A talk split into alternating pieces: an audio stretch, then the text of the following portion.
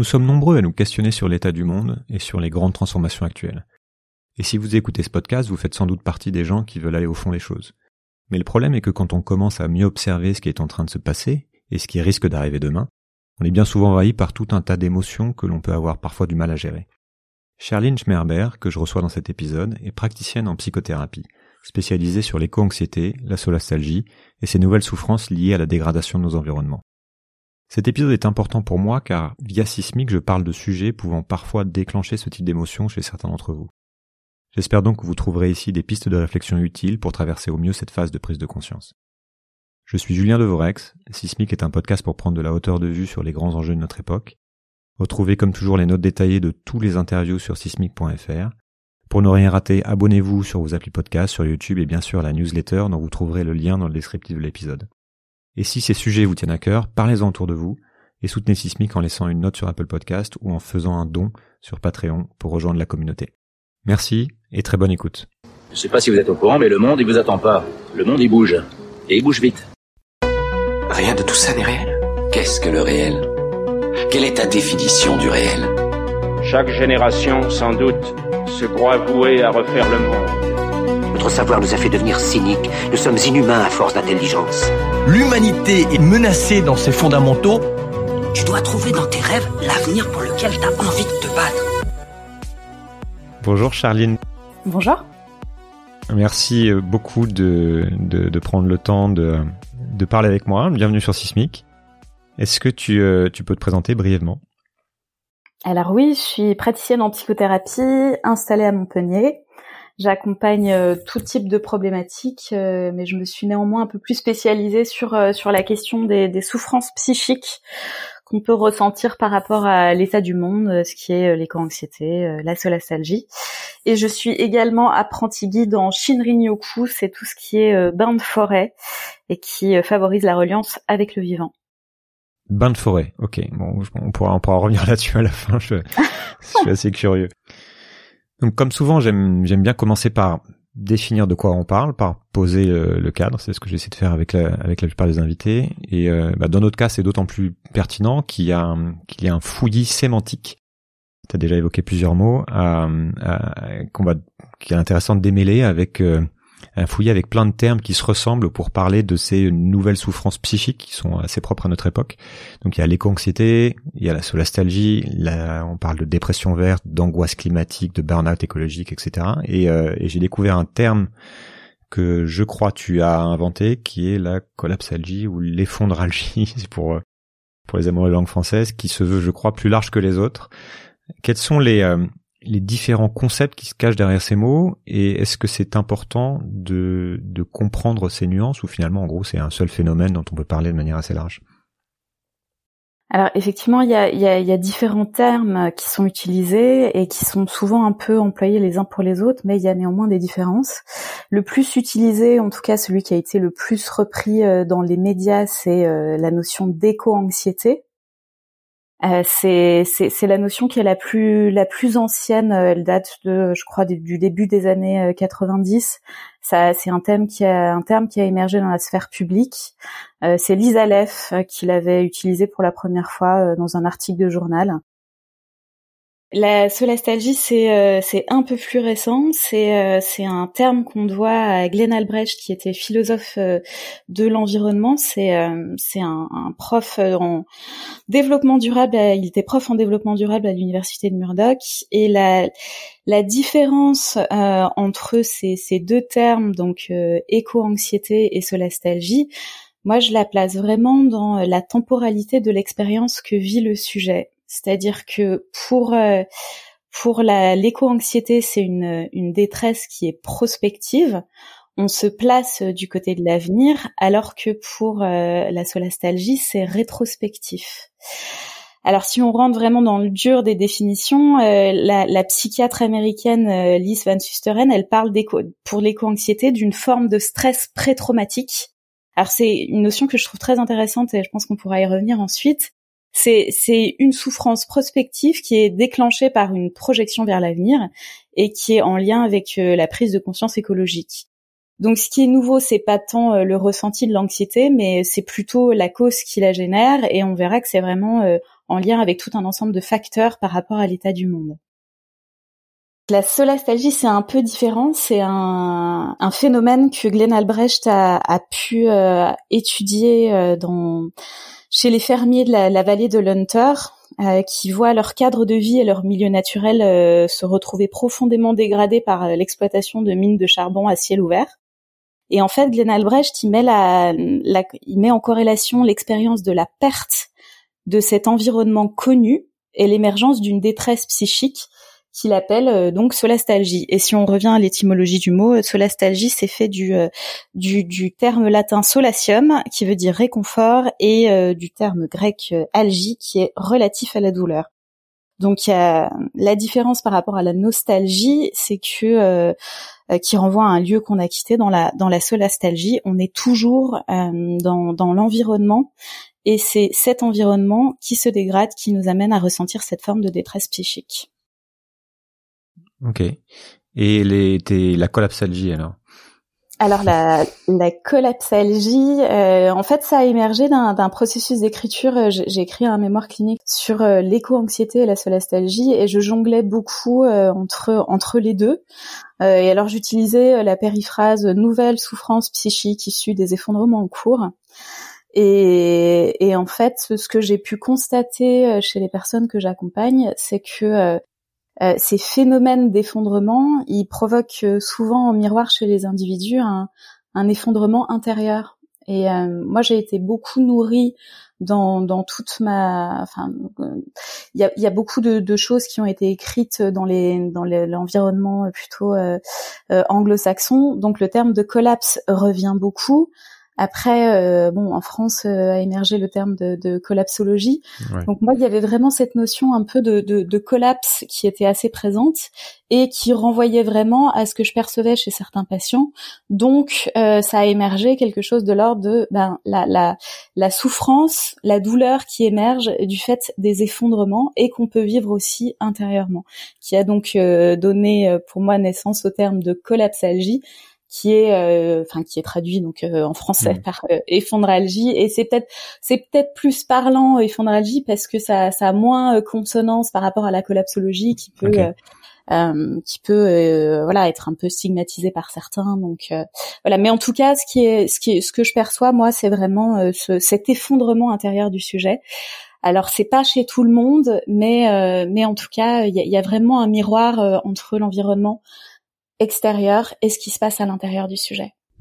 Oui, c'est ça, et on, va aller un peu dans les causes, mais c'est c'est intéressant de, de, créer ce nouveau parce que c'est euh, ça dépasse l'idée de l'effondrement de l'environnement ou de l'écologie.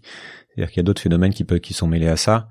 Euh, il y a aussi il va y avoir aussi, si je comprends bien, une angoisse par rapport aux, phénomènes de société, etc. Donc tu es psychothérapeute, tu maîtrises donc les concepts et étant donné que aussi tu consultes et que par ailleurs tu as mené des enquêtes sur le sujet, on pourrait y revenir. Euh, je voudrais qu'on mélange durant cette conversation, qu'on mélange un peu tout ça pour naviguer entre la compréhension, la compréhension des clés théoriques qui, euh, qui est importante pour moi et ton retour d'expérience du terrain. Donc ce sont des des sujets psychologiques dont on parle et donc évidemment ce sont des histoires très individuelles et selon qui l'on est, où l'on vit, notre notre culture, on, évidemment on vit pas les mêmes choses et on ressent pas les mêmes choses, mais comme souvent, il y a aussi des points communs entre les expériences des différents individus, notamment sur ce que vivent les gens dans une même communauté, et qui plus est dans, enfin, dans un même pays.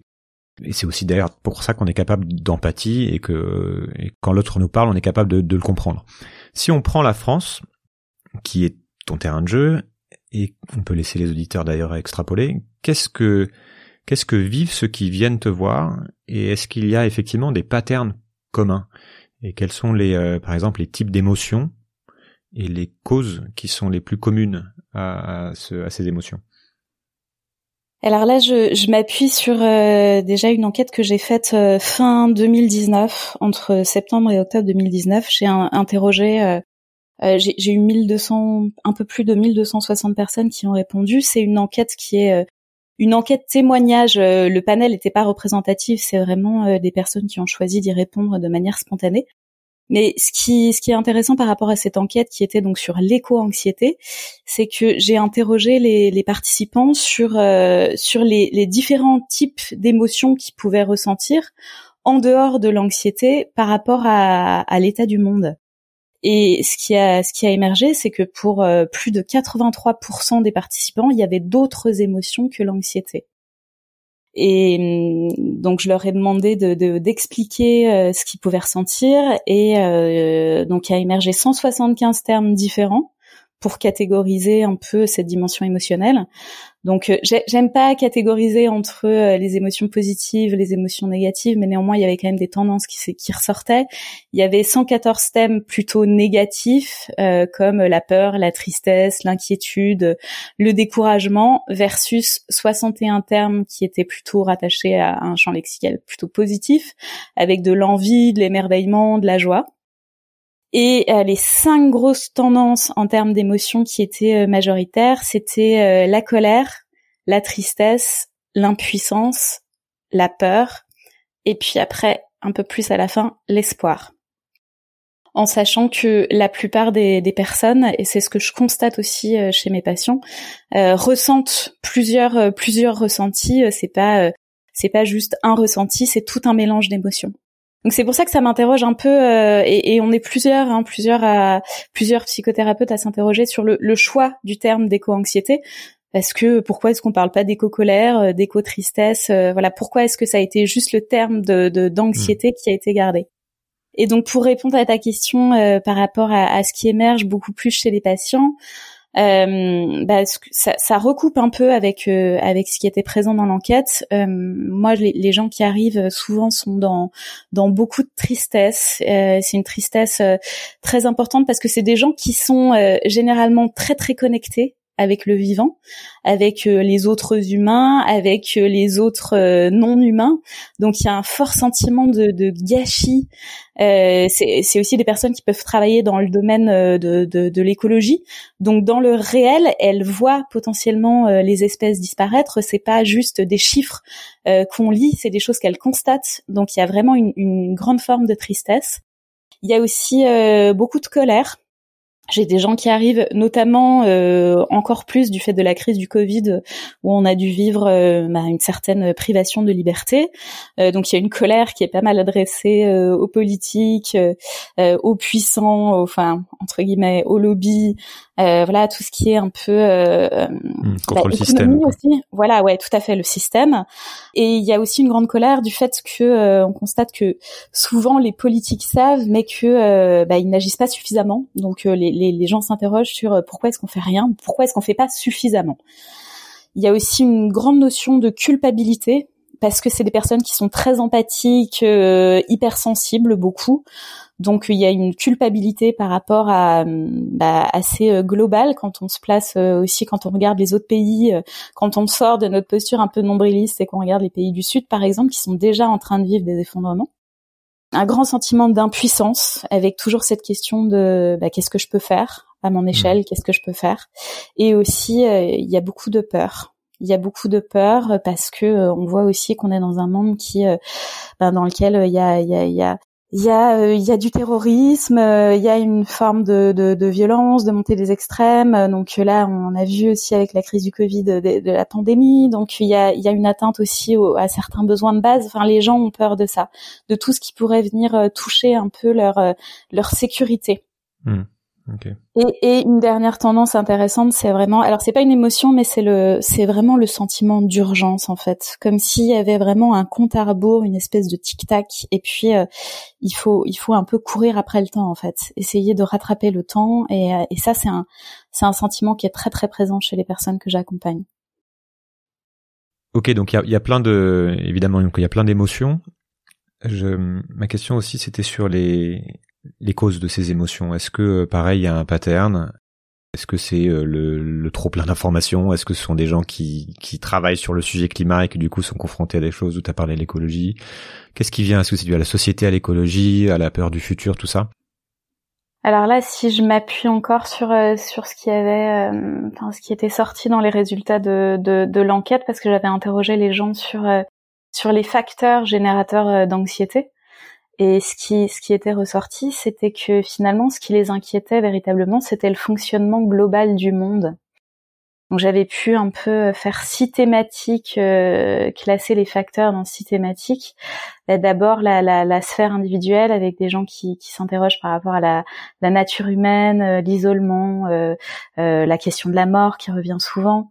Il y avait aussi toute la dimension de la sphère économique avec potentiel crash boursier, situation vraiment économique, toute la dimension politique et géopolitique euh, toute la dimension sociale avec les inégalités, les injustices, euh, les menaces systémiques avec euh, potentielle guerre, les risques sanitaires. D'ailleurs, c'était c'était sorti en octobre 2019 déjà les les craintes des pandémies.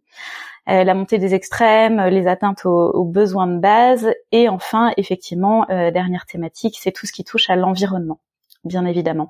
Mais ce qui, ce qui était intéressant, et c'est ce que je constate aussi chez les personnes que j'accompagne, c'est que on, se rend compte que tout est un peu interconnecté.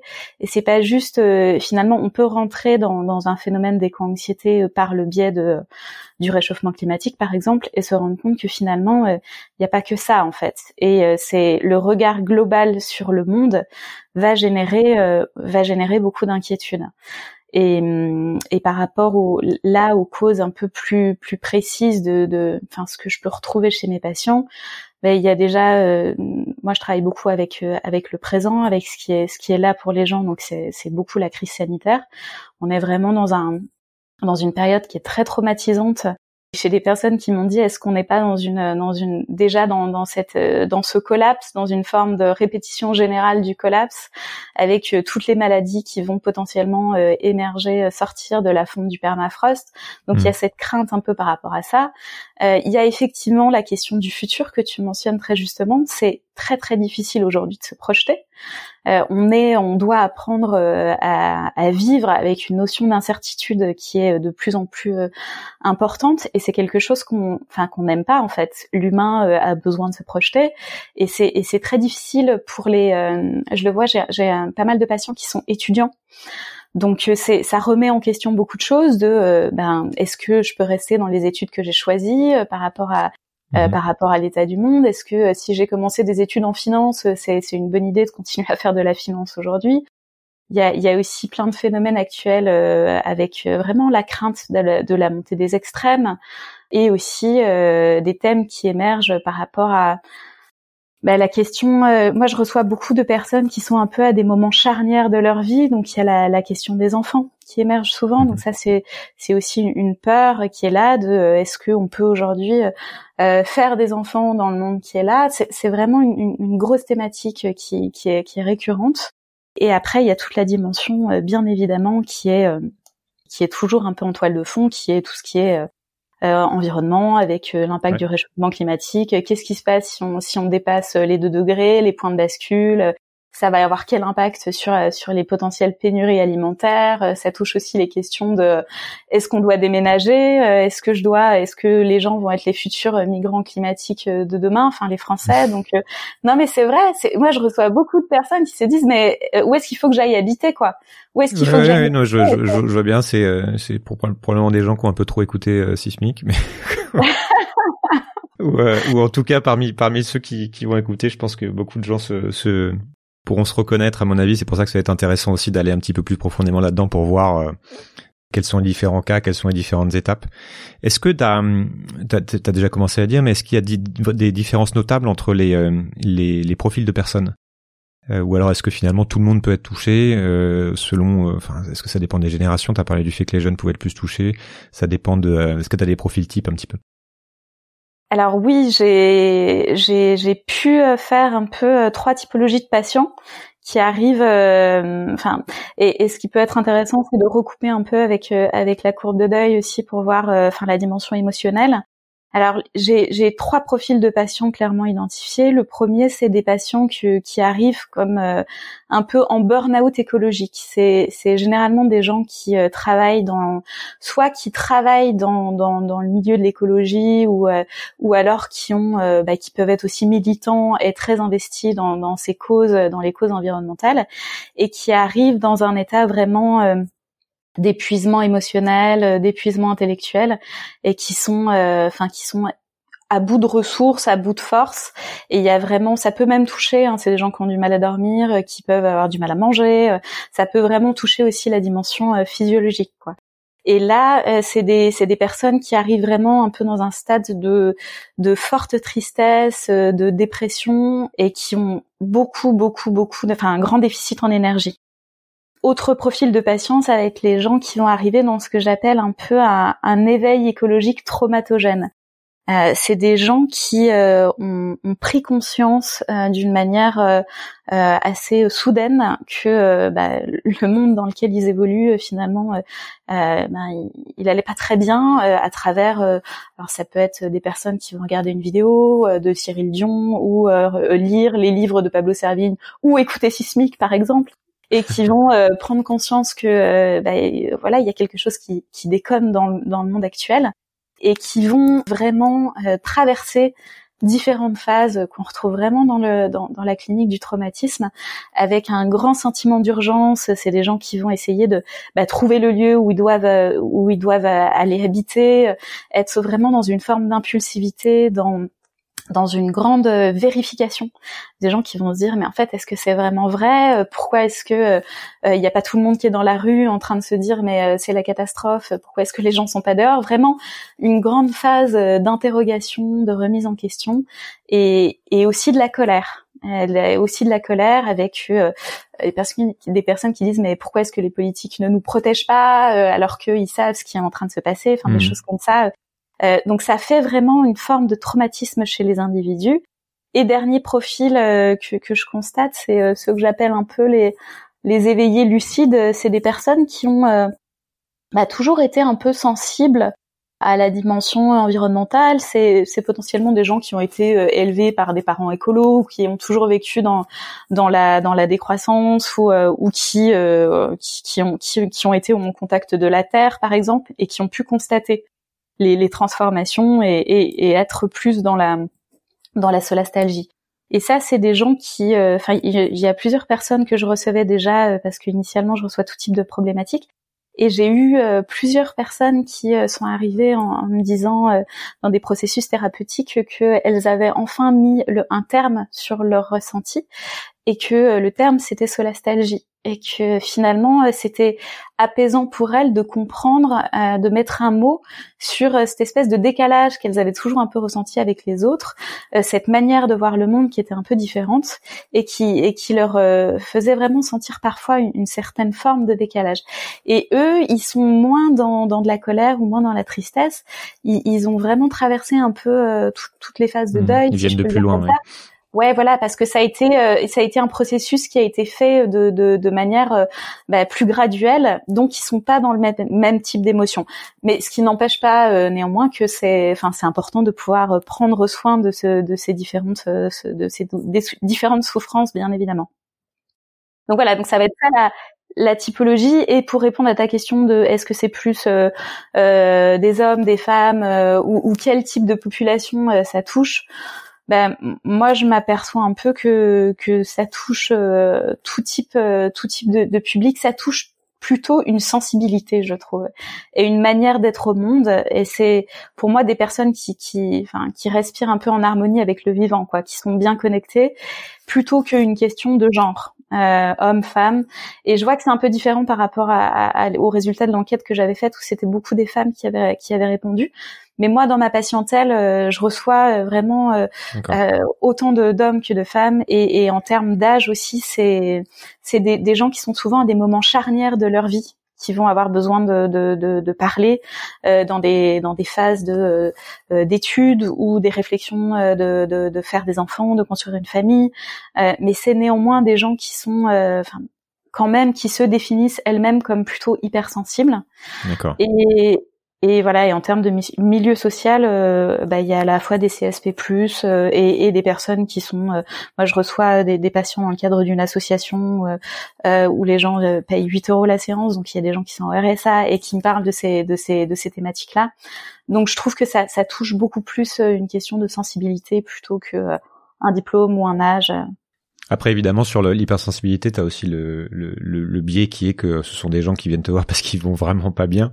Et j'imagine que tu dois aussi avoir des gens qui, euh, qui n'en sont pas encore euh, au point d'aller consulter, mais qui, euh, mais qui, qui sont traversés par des émotions un peu de, de, de cette nature, mais peut-être parce qu'ils n'ont pas la même sensibilité, arrivent à gérer ça différemment.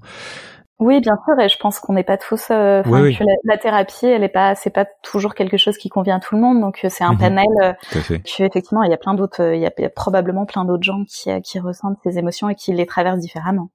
Et puis tu as aussi cette histoire de, de, de phase un peu que tu as mentionné, qui me, sur laquelle moi j'ai lu deux trois choses. Est-ce que tu constates toi, par rapport aussi à ce que la, la théorie va dire, peut-être que tu peux en parler, est-ce qu'il y a des des étapes, des, des phases en fait par lesquelles plus ou moins tout le monde passe Qu'est-ce qui va déterminer et qu'est-ce qui va déterminer l'évolution d'une d'une phase à une autre Tu vois, tu parlais de, de, gens qui sont rentrés plus tôt sur ces, ces choses-là parce qu'ils étaient exposés à ça et qui du coup euh, ne vivent pas la chose de la même manière. Là encore, est-ce qu'il y a un pattern? Alors, tu, tu, enfin, il y a la question des, des étapes de Paul euh, chez Furka qui se, qui se retrouve beaucoup, hein, effectivement. Euh. Alors ça, ça a été repris aussi dans, dans un livre euh, de d'Alice Desbiol, qui est médecin de santé publique, qui a écrit un, un, un bouquin sur sur l'éco-anxiété. Elle revient sur ces, ces différents niveaux d'information et sur ces, ces prises de conscience. Et effectivement, il y a plusieurs, il y a plusieurs phases chez les chez les individus.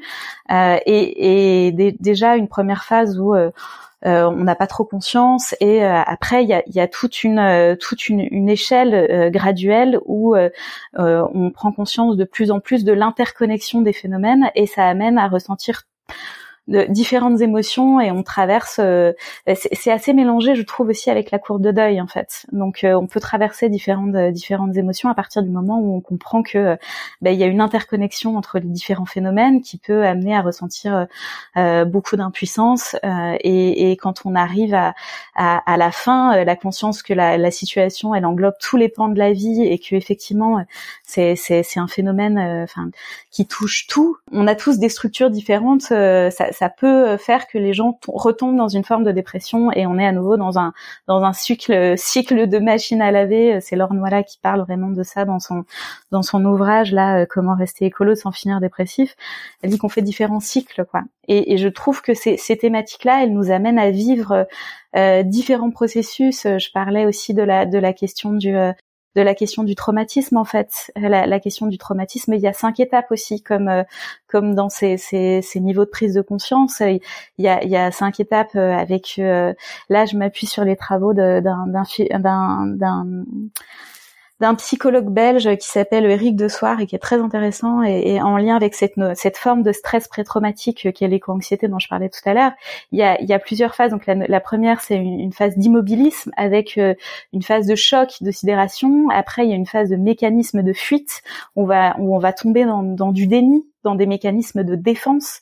Donc là, euh, on retrouve bien des choses en lien avec la prise de conscience écologique.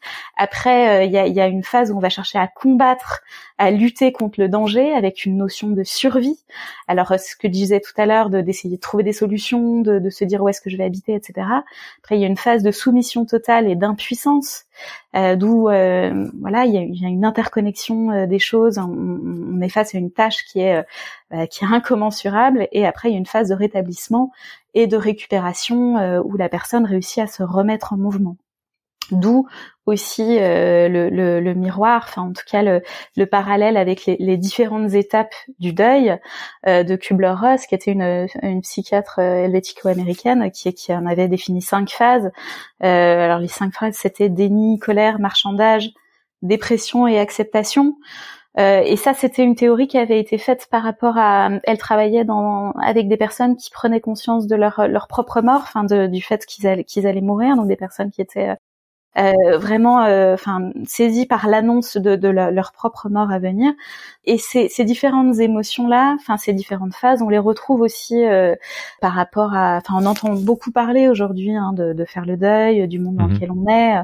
Euh, je reprends là ce que disait effectivement Laure Noila, le, le, principe de la machine à laver, ou ou enfin ce que je trouve intéressant c'est que c'est c'est pas linéaire en fait. Que ce soit euh, euh, les, les cinq étapes ou euh, enfin les, différentes étapes on voit que on, y repasse en fait. Moi, j'ai des patients qui arrivent des fois en me disant euh, euh, Charline, je suis super déçue, je pensais avoir euh, traversé la phase de colère et je vois que j'y suis encore.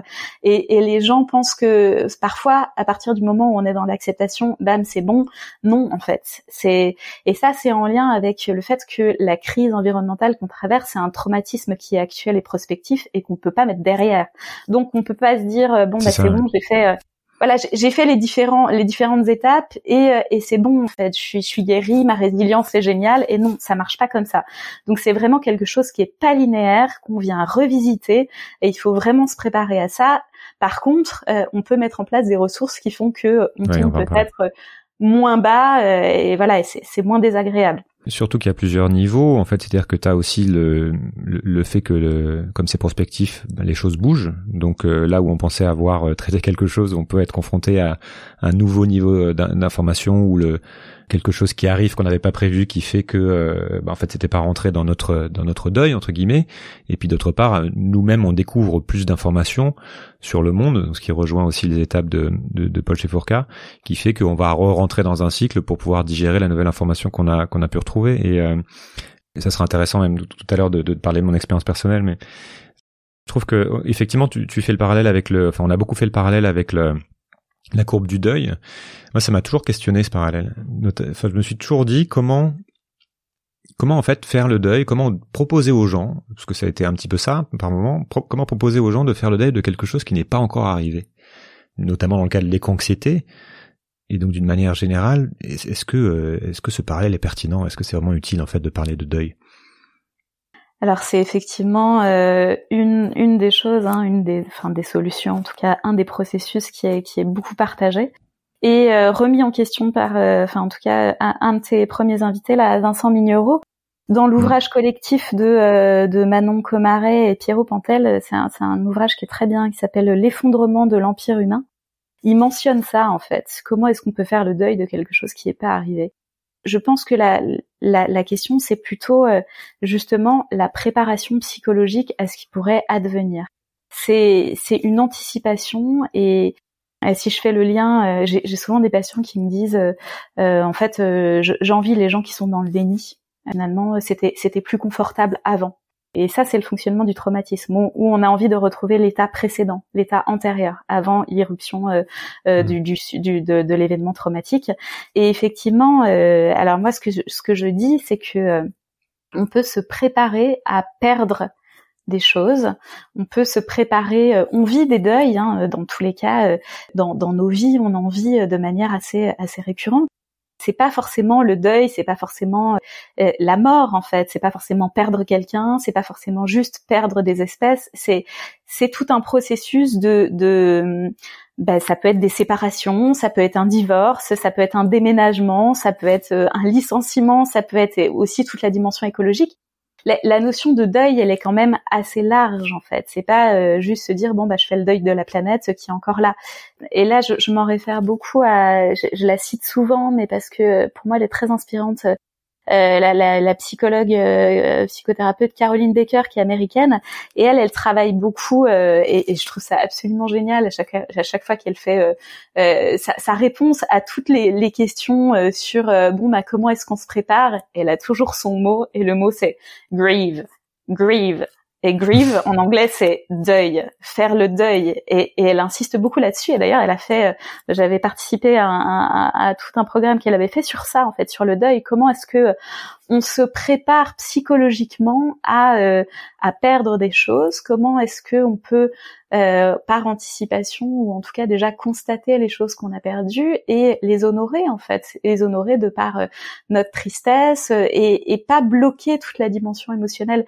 Je pense que c'est plutôt ça en fait. C'est plutôt laisser la possibilité aux émotions de s'exprimer, pouvoir être touché par, par des bah, par, par des choses que, que, que le monde est en train de vivre et ce qui touche le, le vivant, ça nous touche aussi en fait.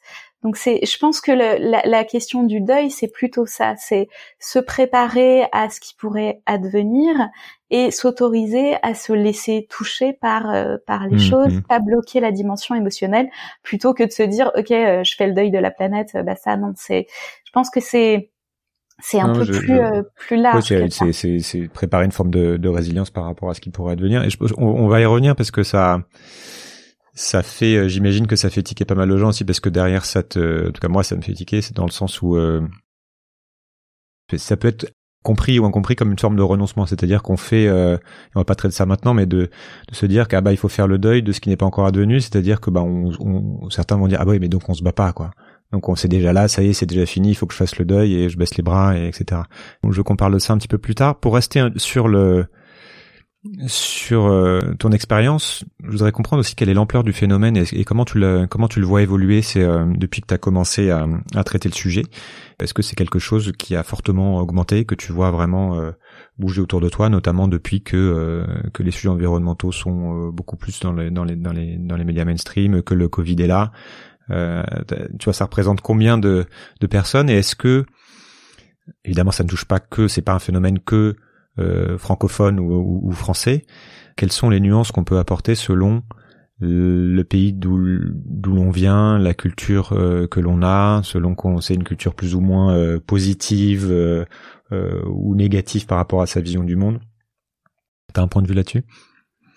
Alors par rapport à, l'ampleur du phénomène, euh, alors moi je tiens à dire que c'est vraiment, je, suis dans, un partage d'expérience un peu terrain, mais j'ai, euh, ça fait ça fait deux ans que je travaille sur ce sujet-là. Après, euh, j'ai pas, j'ai pas un, c'est vraiment un partage assez humble de choses que je peux que je peux percevoir, mais je pense que dans les années à venir, il y aura, enfin j'imagine, hein, il, y a, beaucoup de mémoires qui sont en train de se faire sur ces sujets-là, de thèses, donc j'imagine qu'on aura une, une manière de quantifier euh, qui sera peut-être euh, plus précise que euh, là moi ce que je peux partager, qui est plutôt des, tendances, mais en tout cas ce que je perçois et ça parce que j'ai créé une, alliance française avec avec d'autres psys sensibilisés sur ces questions-là, c'est que on a de plus en plus de demandes par rapport à ces phénomènes d'éco-anxiété, de solastalgie, d'effondralgie c'est vraiment euh, une demande croissante qui est aussi en lien avec euh, la crise du Covid que tu mentionnes. Et ça, c'est souvent euh, lié au fait que bah là, on, a, on prend vraiment conscience des choses, quoi. C'est-à-dire que l'idée du réchauffement climatique, tant que c'est pas concret, quand c'est pas réel, qu'on le vit pas dans notre quotidien, on peut encore plus ou moins en faire abstraction, le mettre le mettre un peu de côté. Quand euh, on le vit vraiment à travers euh, bah, les phénomènes de canicule qui sont des événements qui déclenchent chez moi euh, des plus de patients, enfin des appels entrants, ou encore la crise du Covid où les gens sont clairement impactés dans bah, dans la dimension émotionnelle en fait, dans leur quotidien, ça va vraiment les toucher dans leur corps, dans donc forcément bah, il y a des prises de conscience et il y a, y a tout un il y a beaucoup plus de personnes qui sont euh, bah, qui sont qui sont tristes ou qui sont dans, tout un besoin émotionnel d'accompagnement. Donc effectivement, moi je perçois que depuis euh, l'été 2019 euh, et après depuis la crise du Covid, il y a une il y a une, vraiment une grande intensité de, de, prise de, de, de rendez-vous par rapport à ça probablement aussi parce qu'on en parle plus. Euh, L'éco-anxiété, ça a vraiment commencé à flamber dans les médias l'été 2019 ou peut-être un peu avant, mais mais voilà, donc c'est des termes qu'on entend plus, donc les gens commencent à mettre des mots sur ce qu'ils ressentent. Euh, il y a des personnes qui commencent à être identifiées. Ça devient, à mon sens, plus important, mais euh, à voir en termes de, de quantification euh, par la suite. Et pour répondre à ta question de est-ce que c'est un phénomène euh, mondial, est-ce que c'est plus les Français ou, ou, mmh, ou les autres de la culture, oui. Ouais, c'est alors j'avais lu un article du, Guardian sur les, populations euh, sur les sur les Inuits sur les populations indigènes en fait. Eux, ils le vivent depuis euh, beaucoup plus longtemps que nous en fait. Il y a différentes populations qui euh, sont amenées à ressentir de la solastalgie euh, depuis beaucoup plus longtemps que nous. Et là, on, on voit qu'il y a vraiment un clivage dans, dans le monde actuel entre les pays du Nord et les pays du Sud, avec euh, tu vois, il y a des pays qui sont déjà considérés, si on s'en réfère à la définition d'Yves Cochet, comme des pays effondrés. Donc ces pays-là, euh, les sentiments d'éco-anxiété et de solastalgie, je pense qu'ils les ont ressentis bien avant nous. Et là, j'ai juste envie de citer un bouquin euh, de Nastasia, de Nastasia Martin, qui est l'élève de, qui était élève de Descola pour sa thèse. Et j'ai repris juste une, une, une, une, citation de son bouquin parce que je trouve que c'est très pertinent par rapport à cette question de, de, de est-ce que on, le vit déjà dans les autres pays ou est-ce que c'est typiquement français ou comment quelle est l'ampleur du phénomène. Elle dit une chose, elle dit j'ai compris une chose, le monde s'effondre simultanément de partout malgré les apparences. Ce qu'il y a à Taïwan, c'est qu'on vit consciemment dans les ruines. Donc, euh, je trouve que cette phrase, elle est, elle est, elle est assez parlante. C'est que effectivement, euh, on est tous touchés en fait, mais d'une manière différente. Et, euh, et peut-être que nous, en France, on a encore la capacité beaucoup de, de tomber dans des mécanismes qu'on connaît bien. De, on a tendance à se plaindre, voilà, des, des, choses un peu typiquement mmh. français. Et il y a d'autres pays qui le vivent d'une manière complètement différente. Mais, mais pour moi, c'est on est tous euh, touchés par ces phénomènes-là, que ce soit les, les climato-sceptiques, hein. aussi euh, les climato-sceptiques, ils sont touchés, mais leur réponse, ça va être un mécanisme de défense qui est de l'ordre du déni. Une fois qu'on est exposé à la même information, on va avoir des réponses forcément différentes selon euh, à la fois notre, enfin nos différents biais, quoi, notre biais culturel, nos biais personnels, etc. Tout à fait. Je voudrais qu'on parle de la question de la légitimité de, et de l'utilité de l'éco-anxiété ou de l'effondralgie peux peut-être euh, partager un peu avec toi mon, mon expérience pour euh, pour expliquer ce que j'entends par là. Euh, moi, j'ai commencé mon, j'en ai parlé dans d'autres épisodes brièvement, mais j'ai commencé mon questionnement sérieux sur l'état du monde il y a 6-7 ans, en prenant vraiment conscience du coup des des sérieuses dérives de notre système économique et, social, et surtout de la dangerosité, de la gravité des, des questions climatiques, écologiques, énergétiques. Et je suis en fait vraiment passé, j'ai découvert récemment en préparant l'épisode les la séquence décrite par chez Fourca, je suis, je vraiment passé par là. C'est-à-dire que donc identification d'abord de quelques problèmes, ensuite euh, recherche de, de solutions euh, potentielles qu'on trouve, puis un désir d'agir, puis identification d'un autre niveau supérieur qui me fait douter de sur quoi d'agir, sur quoi agir, donc du coup j'agis pas, et finalement, à force de creuser, arriver à une vision assez systémique des choses qui me font dire que aujourd'hui que tout ce qu'on voit, tout ce qu'on perçoit, ce ne sont en fait que des symptômes d'un mouvement qui nous dépasse de par son échelle et sa complexité très très largement.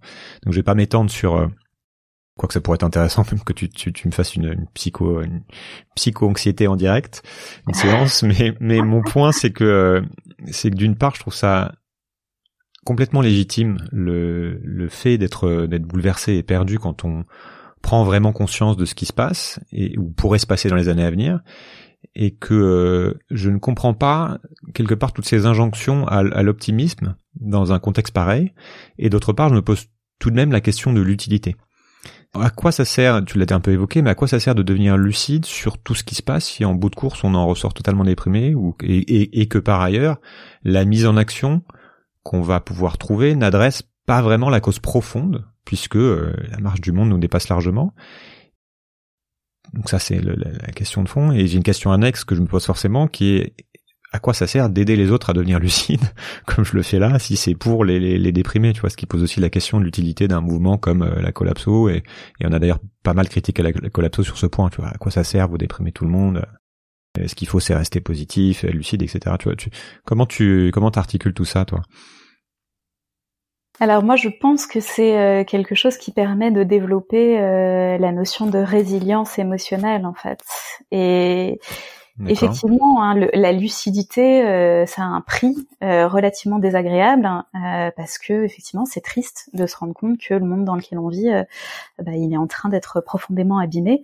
Mais en même temps, dans, dans, si j'en reviens à l'étymologie de d'émotion, de, de, c'est ex movere, c'est il y a du mouvement en fait. C'est à partir du moment où on ressent des choses, où on en prend conscience, que on peut euh, qu'on peut retrouver aussi un chemin vers l'action. Et, euh, et c'est aussi euh, et, on le développera on le développera par, par la suite, mais mais la notion de choix en fait. À partir du moment où on sait vraiment, on peut choisir d'agir et on peut choisir ou alors de n'en agir. Hein, c'est tout à fait possible aussi, mais mais et on peut transformer des choses je, je, le, je, le, vois vraiment comme ça, moi, la, la question de la lucidité, c'est euh, c'est aussi euh, pouvoir... C'est reprendre euh, du pouvoir quelque part aussi, augmenter son...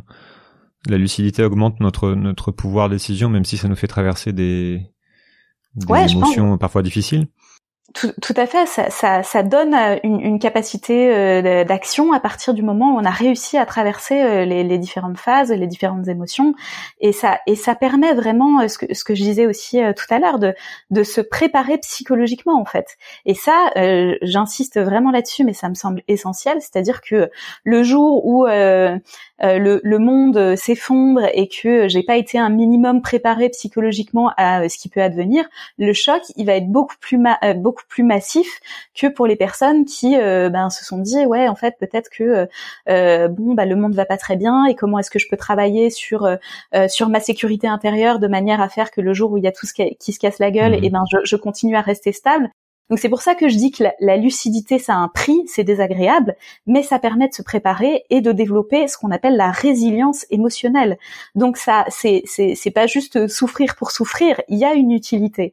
Et euh, je je suis pas vraiment d'accord avec le fait qu'on en ressort euh, euh, complètement déprimé. Je pense que c'est une phase et que, comme je disais tout à l'heure, euh, c'est linéaire, c'est pas linéaire. Donc la dépression, on va on va être amené à la ressentir à nouveau mais après, il y aura de l'espoir parce que il y aura eu, euh, euh, tu seras tombé sur telle ou telle initiative qui va te redonner de la mhm. joie. Ou et on a besoin aussi d'avoir euh, d'avoir des touches d'optimisme.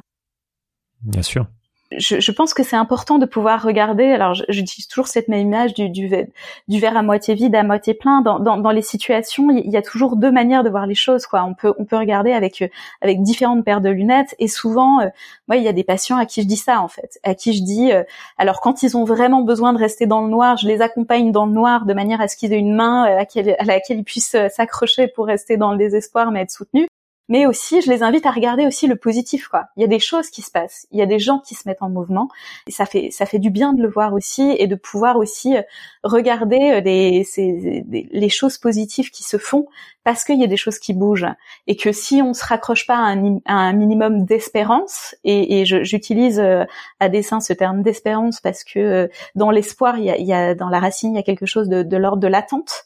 L'espérance c'est quelque chose qui est plutôt en mouvement et là je m'appuie sur ce que dit Johanna Messi, hein, c'est le titre d'un de ses livres.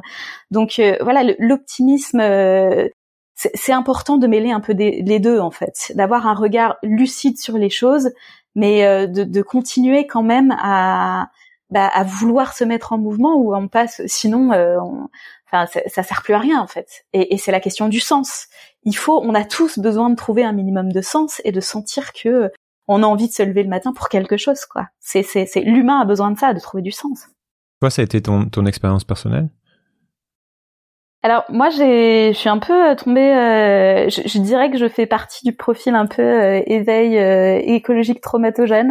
je viens pas d'une famille écolo, j'ai pas été élevée avec euh, des valeurs euh, vraiment enfin c'était présent mais pas mais pas pas massif. Donc euh, moi ça a été il y a moins de cinq ans une personne de ma famille qui m'a qui m'a mentionné avoir lu les rapports du GIEC et puis ça a été au cours d'une conversation téléphonique assez assez compliquée où j'ai pris vraiment conscience de bah, de tous ces phénomènes que dont, dont j'avais pas conscience clairement fond des classes réchauffement climatique migrants climatiques enfin tous les points de bascule tout tout tout ça est venu m'impacter euh, profondément. Et, et, ça a été vraiment un choc en fait. Je me suis dit mais euh, et, et, ce que j'entends aussi souvent chez les patients, c'est je me suis dit mais pourquoi est-ce qu'il n'y a pas tout le monde qui est dans la rue là? Pourquoi est-ce que les gens ils sont pas tous en train de paniquer? Euh, Que se passe-t-il? Je ne comprends pas. Et, euh, et, ce qui a été difficile, c'est que j'ai essayé d'en parler autour de moi. Et là, j'ai vécu le, euh, j'étais la Cassandre en fait. J'étais la Cassandre, j'étais la, la, voilà, le, le, la, la, la, porteuse de mauvaises nouvelles. Et il y a une forme de, il y, a, eu pour moi une forme de solitude. Et aussi, c'était compliqué. Euh, et je me suis interrogée vraiment sur quoi en faire j'ai eu toute une phase où, où je me suis dit bon bah je vais je déménager, je vais aller habiter à la campagne, je vais faire de la permaculture, je vais aller faire des formations, des stages de survie. Non quand même pas, mais voilà, il y a eu toute une phase comme ça. Et puis après, euh, après, à partir du moment où le sentiment d'urgence redescend, je me suis vraiment posé la question de, bah, de qui est-ce que je suis moi? Et qu'est-ce que je peux faire? Et par rapport à ça, euh, ben moi je fais un métier où mon métier c'est de, de, créer un espace pour l'autre, pour que les gens ils puissent euh, être accueillis dans leurs craintes, dans leur espoir. Dans... Et, et je me suis demandé, je me suis dit, euh, ben voilà ce que j'ai envie de faire. Ma manière d'être utile dans ce monde-là, euh, ça va être de, pouvoir euh, ouvrir un espace où les gens vont pouvoir euh, partager leurs craintes par rapport à l'état du monde sans être jugés, sans être pris pour un fou. Parce que je reçois beaucoup de gens qui arrivent en me disant ça, en me disant bah, j'ai parlé avec mon thérapeute mais il m'a dit n'importe quoi, voilà j'ai pas été accueilli. Donc c'est ça qui m'a amené à me dire ok bon ben voilà, c'est c'est ma, ma, manière de répondre à euh, la crise existentielle que j'ai vécue et qui m'a amené à, à, me positionner là-dessus en fait. C'est marrant parce que c'est le, le, le, mouvement qu'a fait euh, qu'a fait ma, ma femme en fait. Elle est devenue euh, changé de carrière, elle est devenue coach pour, euh, entre autres pour pour accompagner ça. Alors que moi ma réponse a été de dire ok je suis le, le gars la porteur de mauvaise nouvelle bah je vais passer à, je vais je vais passer à l'échelle. J'en ai marre de me sentir seul donc je vais faire en sorte que tout le monde soit au courant comme ça je comme ça, je serais pas tout seul dans cette démarche. Mais c'est hyper complémentaire et c'est super important euh, qu'il y ait à la fois euh, des gens qui sensibilisent et puis des gens qui sont qui qui puissent être là pour seul. récupérer. Euh, ouais, non, mais pour récupérer les gens euh, que, que ça touche en fait. Je pense qu'on a besoin de tout le monde et, et c'est très important que et moi je le vois auprès des collègues en fait des collègues c'est très important qu'ils puissent aussi s'éveiller à ça et puis et commencer à accueillir ce genre de problématiques. Donc c'est complémentaire. C'est ça, on fait, on fait un duo du coup. Maintenant, j'éveille les gens avec Sismic, après je les envoie à ma femme. Euh, bah ouais, c'est bien, ouais, c'est ça. ah, j'adore. Euh, je voudrais qu'on parle de, de, on a déjà commencé à en parler, mais maintenant qu'est-ce qu'on fait de, qu'est-ce qu'on fait avec tout ça Tu vois, donc il y a évidemment euh, plein de questions qui se posent, que que je me suis posé, que je continue de me poser, euh, qu'on a déjà évoqué, mais tu vois, quel, est euh, quel est mon niveau de responsabilité dans tout ça et sur quoi est-ce que j'ai prise? Et donc est-ce que je dois changer ma vie? Qu'est-ce que change ma vie est-ce que je suis responsable de ça? Est-ce que je suis dans un métier qui va pas? Est-ce que je, est-ce que du coup je dois, je dois fondamentalement tout changer? Est-ce que je dois m'engager, devenir activiste, euh, juste changer de travail, euh, consommer différemment, ne plus prendre l'avion, ne pas faire d'enfants?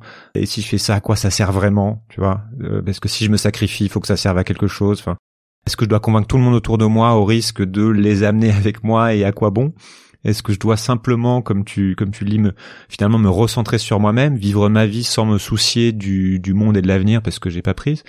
Comment tu vois les choses? Quelles sont les les pistes que tu peux donner en plus de ce que tu as déjà dit par rapport à ces à ces grandes questions qui euh, qui te sont évidemment familières sur la gestion de ces émotions qui vient avec toutes ces questions-là? Alors déjà, euh, quand euh, j'ai des personnes qui arrivent à, mon cabinet, généralement je les rassure sur, enfin je les rassure, je dis que quoi que quoi qu'elles fassent, euh, on sera jamais suffisamment prêt et puis qu'il faut lâcher prise un peu sur sur ce, ce sentiment d'urgence et de s'autoriser, même s'il y a un tic tac tic tac, à prendre le temps, à prendre le temps de prendre les bonnes décisions pour soi et je pense que ça passe euh, à, travers cette réponse à, ces deux questions-là de, euh, de qui est-ce que je suis et par rapport à ça, qu'est-ce que je peux faire. Et c'est vraiment avoir ces deux questions-là au centre et pour pouvoir euh, bah, se, se, se, se, dire comment j'intègre euh, cette nouvelle manière de regarder le monde et, et comment est-ce que je peux continuer à m'inscrire dedans d'une manière qui est juste pour moi c'est important de pouvoir euh, aussi euh, euh, tu parlais de, de sacrifice. Enfin, moi, je reçois beaucoup de gens qui sont dans une forme de posture sacrificielle, dans beaucoup de, dans une forme de décroissance qui finalement est pas juste parce qu'elle est, elle, elle fait souffrance. Donc, c'est trouver un bon équilibre quand même, euh, de pas aller dans, dans, dans l'autoflagellation permanente. C'est bien de chercher à réduire au maximum la dissonance cognitive, mais dans tous les cas, quoi qu'on fasse, puisque euh, on est à la fois euh, acteur et victime du traumatisme de la crise environnementale, il y aura toujours une, euh, une forme de dissonance cognitive qui sera là. Donc moi, j'ai, j'utilise le terme d'alignement, ou alors on pourrait dire congruence, c'est, c'est un terme qui fonctionne aussi. C'est qu'est-ce qui, de quelle manière est-ce que je me sens alignée par rapport à ce que je choisis de faire? Et, comment je peux, euh, euh, en étant néanmoins dans une forme euh, de douceur, et j'insiste sur ce terme parce que bah, ça fait vraiment opposition avec la notion de sacrifice et de, quelque chose qui est dur qu'on peut s'infliger, de, rester dans une forme de douceur aussi par rapport à soi et de, de se mettre en mouvement.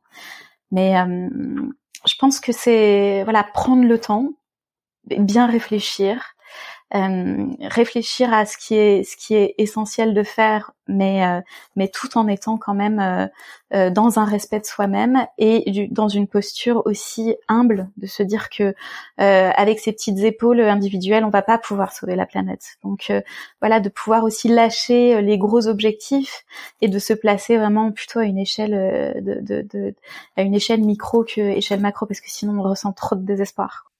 C'est se recentrer, euh, enfin reprendre soin de soi en fait, se remettre au centre pour essayer de euh, de retrouver une forme de euh, de sérénité, prendre de la distance par rapport à des phénomènes qui qu'on a dit finalement nous nous dépassent très très largement, surtout que quand on quand on va au bout de la logique, quand on va au bout de, de la compréhension de ces sujets-là, on, on, arrive à la conclusion que que euh, quelle que soit la chose qu'il en fasse, ça ne dépend pas de nous. C'est même quand même on changerait euh, ce qui se passe en France, euh, c'est mondial pour la plupart, en tout cas pour le phénomène écologique. Donc c'est c'est s'occuper de soi d'abord, se recentrer, recréer du lien. La notion de, de soin que tu emploies pour moi, elle est, elle est cruciale en fait. C'est c'est parce qu'on sait se porter du soin à soi-même qu'on peut en porter aux autres et qu'on peut en porter au, au, reste du vivant.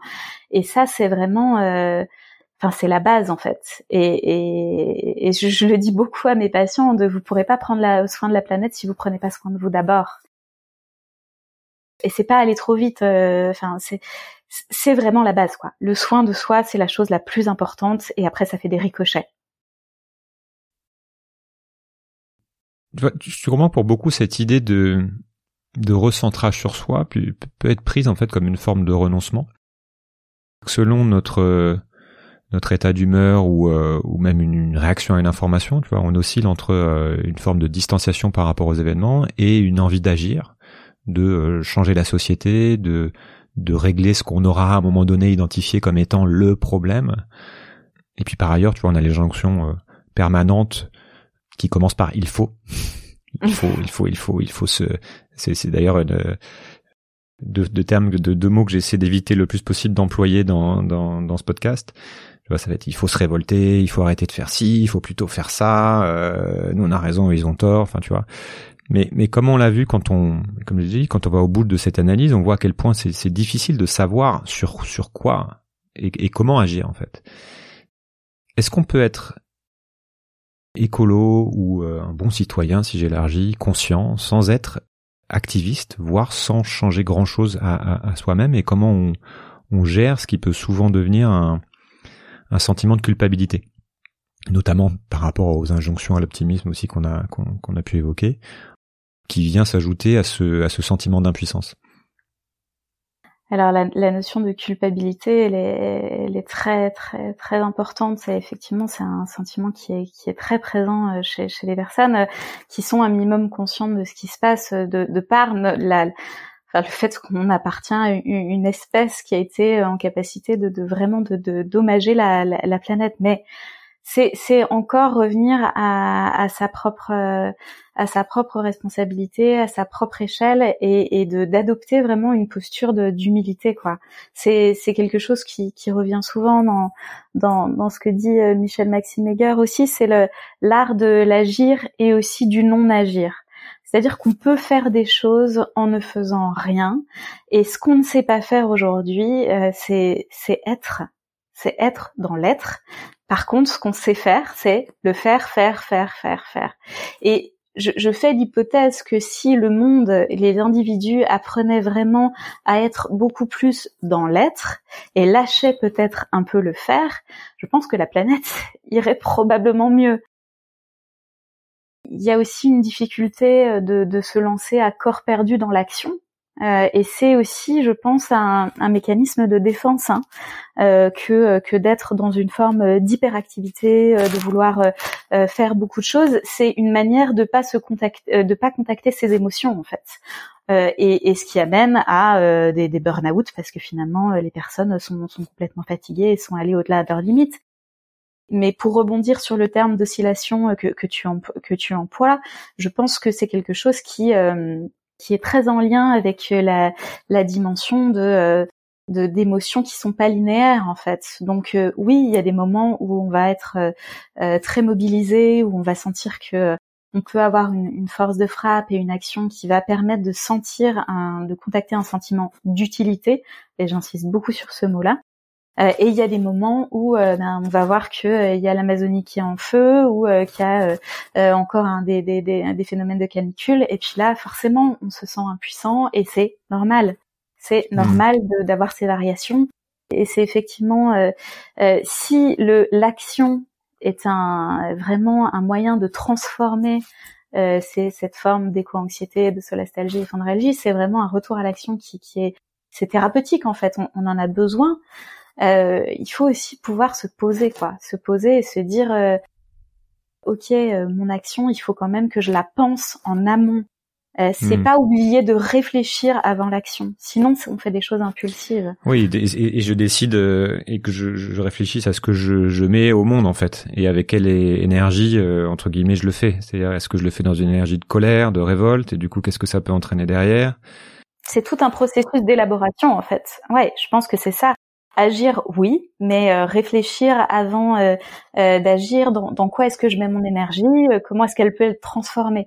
D'une manière bonne pour moi, pour les autres, pour le vivant oui, je trouve ça aussi fascinant d'observer justement toute cette cette injonction, pareil, donc c'est un mot que j'emploie pas mal là, mais à l'action et au qui m'entraîne vers le solutionnisme, c'est-à-dire qu'on voit une autre réponse que beaucoup de gens qui sont lucides, en tout cas en apparence sur ces sujets-là, trouvent, euh, trouvent pour eux-mêmes, c'est de, c'est de s'engager, notamment dans des combats qui, à, moi en tout cas, me paraissent souvent un peu, un peu vains ou alors à, complètement à côté de la plaque. Euh, par exemple, je peux être, je peux me, je me questionne en ce moment sur la, sur l'intérêt de la RSE dans les grands groupes ou sur, euh, je sais pas, là, une, grosse mode des, des, gros projets, euh, notamment chez les anglo-saxons, de, de, capture de carbone, de développement technologique, etc. Et on a énormément de gens brillants qui sont, euh, qui deviennent écolos qui font ça. Tu vois, je pense à, quelqu'un qui, est la caricature de ça, comme Elon Musk, qui euh, qui est persuadé qu'il faut sauver la planète et que ça repose sur lui et, et qu'il le fait dans l'action à coup de voitures électriques, de projets comme ça, qui, qui sont qui sont quelque part euh, un peu euh, un peu aberrants. Enfin, moi, me paraissent aberrants. Donc là, toi, tu dis qu'en fait, tout ça, c'est c'est une ça s'inscrit quoi? C'est toujours une forme de déni, d'échappatoire pour continuer aussi de se rassurer alors que ou alors c'est finalement c'est c'est pas le sujet et peu importe le niveau d'action tant que tant que c'est quelque chose qui nous convient à nous et que euh, et qu'on le fait pour les bonnes raisons. Alors je pense qu'on sait, se placer à, à, à, différentes échelles en fait. Euh, euh, d'un point de vue euh, enfin, des entreprises, euh, ce qui est complexe, c'est que parfois on se rend compte que les RSE, les choses comme ça, on, ça peut être fait pour des pour des mauvaises raisons aussi, pour se donner bonne conscience. je reçois des gens qui travaillent dans, dans, dans ces milieux-là de, de, greenwashing en fait. Donc c'est difficile de se rendre compte que on participe à un système, qu'il y a, il y, a, y a une partie qui est faite pour enfin, un peu cocher les bonnes cases quoi, pour se donner une bonne mmh. confiance. Et ça, ça me semble, bon après loin de moi de juger, mais mais c'est une forme de réponse qu'on a trouvée à un moment. Euh, c'est comme euh, bah, les termes de euh, développement durable, de transition. Est-ce que aujourd'hui c'est des mots qu'on peut encore, enfin qui ont du sens, qui sont suffisamment pertinents par rapport à la, à la à la catastrophe ou en tout cas à l'ampleur de la tâche? Après les, les Musk et les, les gens comme ça, c'est c'est probablement euh, une forme de réponse qu'ils ont trouvé eux à, euh, à la crise actuelle. Hmm. Ouais. Et puis euh, et, et, je pense que de manière individuelle, hein, c'est extrêmement difficile de d'imposer quoi que ce soit ou de dire qu'il y a telle ou telle bonne manière. On est mhm. tous porteurs d'une histoire complètement différente, donc la manière dont on va ressentir soi-même un alignement, elle, elle, va être tellement différente en fonction des gens que c'est c'est après, mm. euh, il me semble important de d'essayer de bah, de, de, de, de, se connecter à soi, à euh, qu'est-ce qui est important pour soi, comment est-ce qu'on se sent bien, qu'est-ce qui vient répondre euh, au, à une bonne manière d'être au monde et qu'est-ce qui fait qu'on se sent euh, un minimum aligné. Et je pense que c'est ça qui est important. Alors moi je suis euh, je suis papa, j'ai deux filles de 1 an et 4 ans évidemment, je, bah, je réfléchis à leur éducation. Euh, il m'arrive encore de, très mal dormir à cause de ce que je vois venir. Après, je passe peut-être un petit peu trop de temps sur ces sujets, mais bon, c'est notre une autre question. Euh, quand on devient parents, je crois que c'est un, phénomène assez classique. Notre rapport au temps et, et, au monde plus largement change. On commence à se poser des questions qu'on se posait pas forcément avant. Comment comment on gère cette angoisse par rapport à l'évolution du monde? Alors ça, c'est une, une, grande problématique euh, chez, chez, les parents de se dire euh, comment est-ce que mes enfants ils vont continuer à évoluer dans un monde euh, pareil ou dans un monde qui est en train de d'être de, hmm. d'être abîmé. Oui, parce quand je projette encore plus loin en fait. C'est effectivement ce qui ce qui ce qui est compliqué, c'est que nous on a un référentiel, on a un, référentiel et on avait projeté quelque chose pour nos, pour nos enfants qui qu'ils ne seront peut-être pas en capacité de vivre du fait de cette transformation du monde. Donc, à mon sens, il y a un travail à faire sur les parents plutôt que sur les enfants, et c'est euh, travailler soit sur euh, la manière dont on peut, euh, ouais, non, mais c'est vraiment ça. C'est comment est-ce qu'on peut partager aux enfants ces différentes ces différentes choses, comment en parler, mais déjà euh, on, on transmet pas un message alors que ce soit aux enfants ou à d'autres, hein, même quand on cherche à sensibiliser euh, euh, les proches, c'est la même chose. C'est on, on, ne transmet pas un message qui est qui suinte d'angoisse ou de peur ou d'urgence. C'est d'abord un travail sur soi que de pouvoir transmettre un message qui est entendable. Et, et, ce que je dis souvent, j'ai plusieurs patients qui ont eu des jeunes enfants, là, enfin qui, ont eu des, bébés, qui me disent mais oui, mais comment euh, euh, ma petite fille ou mon petit garçon va vivre dans ce monde-là? Et, et, je leur dis souvent mais euh, en fait, euh, les, enfants qui arrivent dans le monde d'aujourd'hui, ils n'ont pas du tout notre référentiel, votre référentiel, donc euh, ils pourront toujours euh, ressentir de la joie, de la tristesse, profiter de ce que vous allez pouvoir leur transmettre. Et c'est à vous de faire le job et de, réfléchir à ce qui est important pour vous. De, leur faire vivre et de leur, donner à travers l'éducation, plutôt que d'essayer de, de travailler sur comment est-ce que le monde pourrait être différent vous voyez, c'est vraiment de se placer à, cette échelle-là de qu'est-ce que je peux donner, comment est-ce que je le donne, et puis euh, de, lâcher, euh, de faire le deuil, on en revient encore à ça, de ce qu'on avait prévu pour nos enfants en fait. On a tous des projets pour les enfants, mais les, enfants, ils, arrivent dans un monde qui est tel qu'il est, et comment est-ce qu'on peut leur apporter le mieux aujourd'hui dans le monde qui est là? Oui, ou le deuil du monde qu'on avait, voulu pour eux. Ça, c'est une, c'est une question moi que je, je, suis en train de regarder en ce moment justement là comment on, prépare les enfants au monde. Par exemple, je pose la question du niveau d'exposition à, à, ces sujets-là. Tu viens d'en parler, apporter une partie de la réponse, mais euh, tu vois, ça va être aussi est-ce qu'on les confronte et tu parlais de la notion de, de préparation aussi de résilience, mais ça va être est-ce qu'on les confronte à la quelque part à une forme de, de, de, dure réalité pour les endurcir, ou alors on les on les protège au contraire, ou on leur montre par exemple, ça ce qui est un peu dans notre référentiel ce qu'on estime être euh, quelque chose de beau, quitte à ce que cette beauté, ils ne la retrouvent pas dans quelques années, ou alors on fait simplement en sorte qu'ils soient dans leur époque, euh, adaptés au monde que eux connaissent, sans, tu vois, sans leur, euh, sans peut-être tomber dans le piège de leur transmettre bah, notre propre solastagie, quoi, qui, qui, qui est pas leur sujet à eux. Alors les enfants, ils savent, hein, on dit souvent euh, la vérité sort de la bouche des enfants, donc euh, dans, dans, dans tous les cas, euh, ils prendront conscience et dire les choses, mais d'une manière entendable, poser vraiment le vrai contexte du monde dans lequel on évolue. Je pense que c'est important. Je pense que c'est une, une, une, bonne chose à faire, mais le faire d'une manière qui soit vraiment entendable et préparer ses enfants au monde qui peut advenir avec euh, leur apprendre tout ce qui est euh, la sécurité euh, intérieure en fait, de donner des armes aux enfants de manière à ce qu'ils puissent se sentir suffisamment stables dans un monde instable c'est une, vraie piste à mon sens que de, de, pouvoir euh, travailler sur leur sécurité et ça passe par euh, différentes choses hein. ça va être euh, mhm. la sécurité relationnelle de manière à faire qu'ils se sentent bien avec les autres la sécurité intérieure comme je disais de, de, travailler sur bah, ses vulnérabilités et ses ressources et, et, tout ce qui est aussi la sécurité existentielle se poser la question du sens qu'est-ce qui a du sens euh, dans, le monde d'aujourd'hui et comment comment est-ce qu'ils ont envie de, s'y inscrire en prenant en compte euh, la effectivement que le, le, monde est en train de se transformer. Donc, euh... Hmm. Et il doit y avoir cette notion de, ouais, enfin moi, en tout cas, je suis beaucoup sur cette notion de, résilience et de plus en plus de préparation justement à la à l'incertitude. Donc ça, c'est aussi des notions, on va pas s'étendre là-dessus, mais qui peuvent être intégrées dans, dans l'éducation. C'est-à-dire partir du principe que probablement le le monde ne sera pas d'une grande stabilité. Donc euh, comment on, on, peut aussi euh, quelque part les habituer à ça, tout en sans, sans forcément les traumatiser. Enfin, on les traumatise toujours, mais euh, c'est une autre idée apprendre aux enfants à danser avec l'incertitude, comme le dit euh, Johanna Macy. Mm. C'est naviguer un peu dans ce chaos où euh, on ne sait pas, où on ne sait pas, et, euh, et faire des projets peut-être plus réduits, des projets au court terme versus la manière dont on a toujours fait, de se projeter hyper loin.